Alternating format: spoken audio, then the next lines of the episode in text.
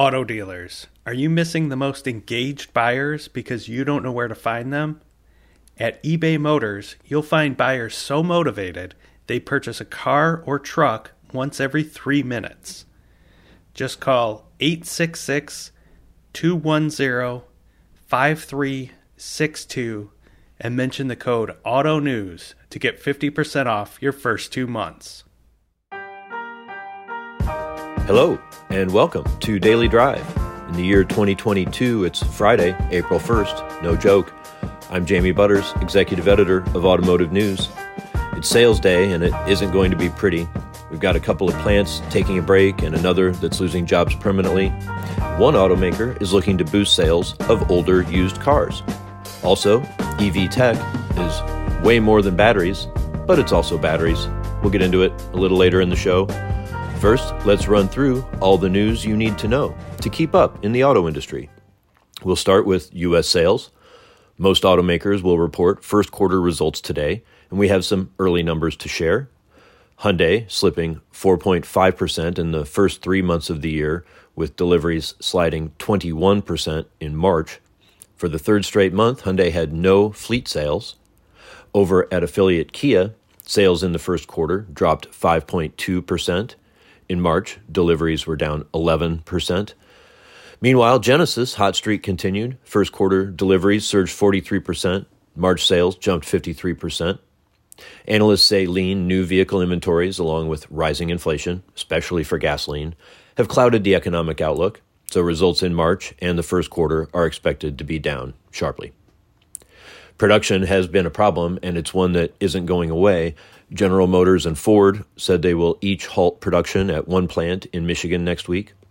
GM says Lansing Grand River will be down due to a temporary parts shortage. Workers there build the Cadillac CT4 and CT5 along with the Chevrolet Camaro. Ford is pausing production at its Flat Rock assembly plant, home of the Mustang, due to the global microchip shortage. While supply chain snags royal assembly of new vehicles, dealers have refocused on used cars. Honda is right there with them. American Honda is expanding its certified pre owned offerings to include up to 10 year old Honda and Acura vehicles. The new programs, dubbed Honda True Used and Acura Precision Used, are designed to draw younger, budget minded shoppers to dealership lots. The older Honda vehicles have no mileage limitations and they come with only a 100 day or 5,000 mile manufacturer backed warranty. That's significantly less than the seven year, 100,000 mile warranty for two to five year old Hondas. On the Acura side, precision used vehicles receive a six month, 7,500 mile warranty. The new program is aimed at helping the brand and its dealers compete against the growing market of used vehicle specialists such as CarMax, Carvana, and Vroom. Those companies advertise heavily toward younger buyers and conduct much of their business digitally. Jeep has been one of the hottest brands in the world, but even it doesn't always hit the jackpot. The Cherokee got off to a hot start in 2013 and 2014 after a controversial redesign, but it has struggled now for years.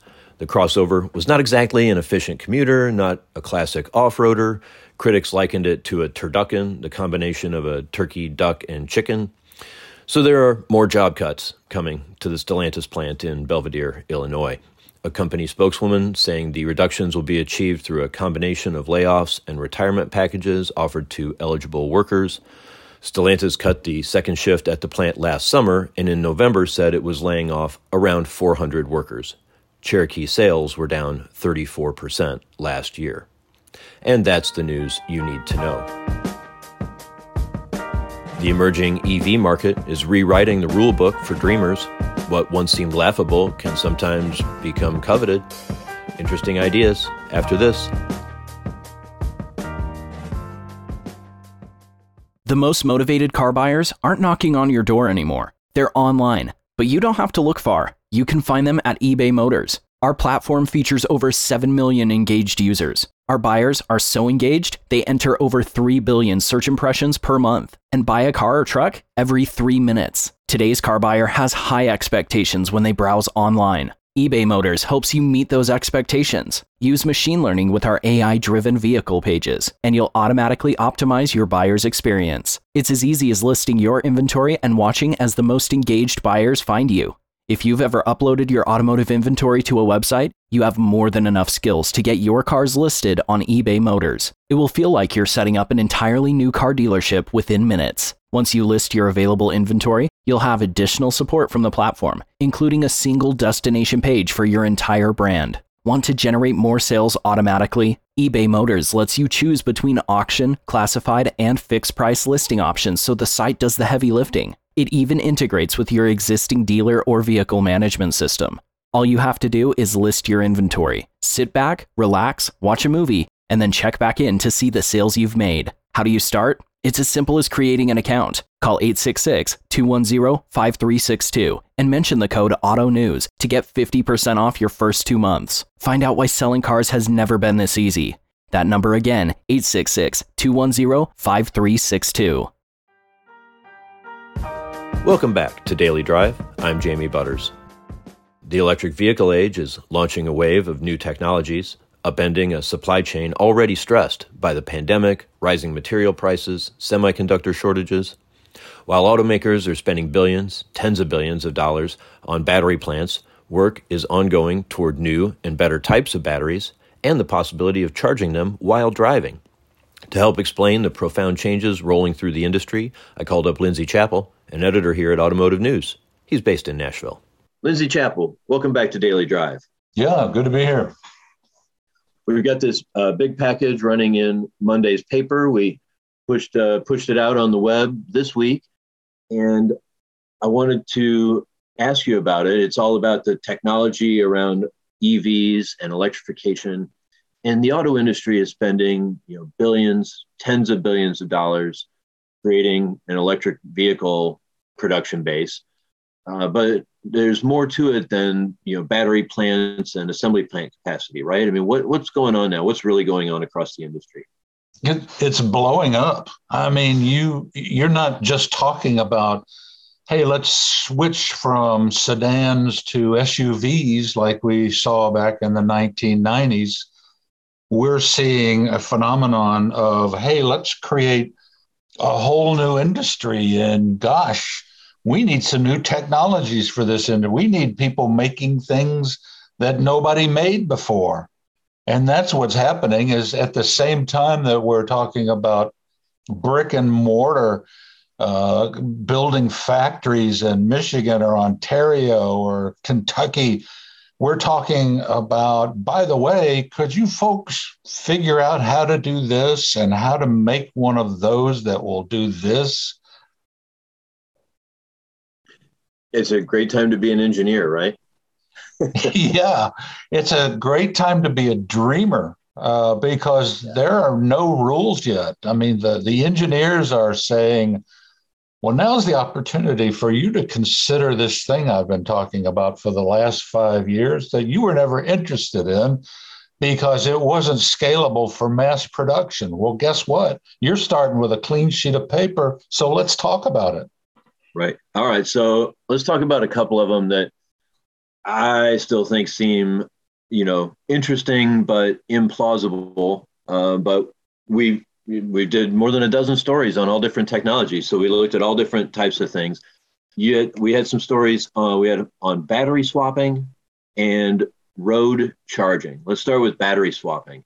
Yeah, that, that's the great failed idea of the past. Like somebody had that idea a Better Place and it just it just didn't go down with anybody because in the united states we couldn't get our minds around wait a minute you're talking about something that's the equivalent of a gas station where hundreds of cars and trucks of all different makes who's got that many batteries? Well again clean sheet of paper NIO and a couple of other people are saying well in a controlled environment where we are for example starting to sell our cars in uh, Europe, for example, we can actually design our vehicles in such a way that the batteries can be uh, quickly removed by a robot and put back in by a robot, and you're on your way. So, no, it's it's not mass scale uh, quick market gas station like we'd see on the United States, but it is an idea that um, they're really serious about this time. It, it's always, you know, I guess the the immediate showstopper for me is the idea that you're going to get GM and Ford, let alone Toyota and Volkswagen and Hyundai, to kind of all agree on a battery, you know, design. uh, yeah. And if not that, then what do you have to go back to the dealership to you know you have to find a Ford dealer to change your Ford battery? That seems really inconvenient. Yeah, or even uh, even let's say just hypothetically someday Cadillac has a model that you can do battery swapping on, and you pull into a designated Cadillac battery swapping uh, joint, and they say, "Oh, sorry, uh, we just gave away the last one. Could you come back in a couple of hours?" Yeah, give us four hours to charge up our spare battery. Yeah, yeah. I mean, we're good as Americans as thinking up all the exceptions, uh, but you know, there are some people now, you know, giving it a serious try. So road charging, this is like inductive charging with the, uh, you know, the that's wireless and actually built into the road, and it seems like a wonderful idea, but uh, because if you could actually drive and, and fill your tank, so to speak, as you're using it, I mean, what could be better? Except, I mean, isn't how many trillions of dollars would that cost in infrastructure? I, I don't know. I mean, it's hard to get your brain around, uh, you know, how this thing even works. But if if you could do it, if you could prove it in some little corner that theoretically this works, uh, you know, I'd sign on to. I, I don't ever have to stop at a gas station again. I can just, well, I, suppose I'd have to drive down the correct highway to make it happen. But uh, that's that's what they're looking into it, and they're looking into it in a number of states, in Indiana, and Utah, and Michigan, and a few other places, is to see, you know, how crazy this is, this technology, or is it might it turn out to be a lot simpler than we thought? Yeah, I mean, I, heck, I'd just be happy to have uh, inductive charging in my own garage. You know, and be able to pull my pull my car up, park it over a mat, and be confident that it's going to be fully charged in the morning. This I'm lucky enough to have a garage. Yeah, exactly. You know, I started saying this is why this this whole area of conversation is so delicious. Is that all these things that you are thinking up, and what if this and what if that? you would have been laughed out of a meeting at SAE for bringing this stuff up 10 years ago. But suddenly now, uh, maybe. Maybe. So, was what do you think? What do we know about the path of EV technology, uh, where it's going? How what, we're still in pretty early days for this tech. If you don't count the Henry Ford in the 1920s or whatever uh, this is pretty early days for modern EVs. Yeah. How, how do we see things evolving? Well, I mean, as people who follow the auto industry know, uh, the mass volume giants will end up dictating the terms of the marketplace. Uh, you know, what Ford and GM and Toyota and the others end up fully embracing always rules the day. But that future is still a long ways off. We're still kind of in the wild west of people throwing ideas at the wall, and maybe this will work. And what we have discovered over the last several years, uh, just to bring up the subject of Tesla, is that you know people shook their heads and said those guys at Tesla don't know what they're doing. They're going to fall on their face. And they didn't fall on their face. And now the giants of the industry are running behind them saying, We like this idea. We like that idea. And one technology, an, an example of that is the whole idea of uh, mega casting, you know, an idea that Toyota, excuse me, that, that Tesla really pioneered, uh, you know, of, of using this lightweight aluminum casting concept uh, that will do an entire you know rear mm-hmm. part of their car in a single casting i mean the the italian company that invented this was literally laughed at when they demonstrated in public and now the automakers are lining up to use it because it worked at tesla it sounds like a great way to save a lot of money compared to the old ways of stamping and casting. Imagine being laughed at. I mean, it's, it's that's a, that's a scene in a movie right there. Yeah, yeah. Okay, so look, here's the thing: electric cars are cool. They're fun to drive, and they're and they're clean, and that's nice. And Tesla is making money on them. Um, their cars are very expensive. The only vehicles that are, you know, there's no way to offer a twenty thousand dollar electric car that has a good, you know, that, the people will want that would sell anything like a Corolla. So we need more. We need better batteries. We need better power sources, better power storage. We have stories on a couple of really important medium and long range ideas solid state batteries and hydrogen fuel cells. What's what do we know about solid states? Solid state uh, it's going to be another one of those issues where you, you know you might find two thirds of the audience right now is uh, uh, dismissing the idea as being you know just it's it's not going to work out the way they wanted to. And the other third of the audience is saying this could be the future that they if you can create a battery that uh, is less expensive to build, holds more power, uh, delivers delivers a, a, greater range for the car. Uh, why wouldn't you make that? Why wouldn't that be? And a lot of automakers are now pursuing that idea. I mean, you just look around the industry and and point at all of them that they are they are really pursuing that. That that will be one of those examples of how you progress in the auto industry is little by little by little. You improve here, you change this corner, you improve the surface of this, you change this material. The next thing you know, you're looking back nostalgically at how bad your product used to be. yeah, the Japanese automakers, I mean, Honda really seems like they're banking on it. They need that to, to come through for to meet their goal of being all electric by 2040. Right.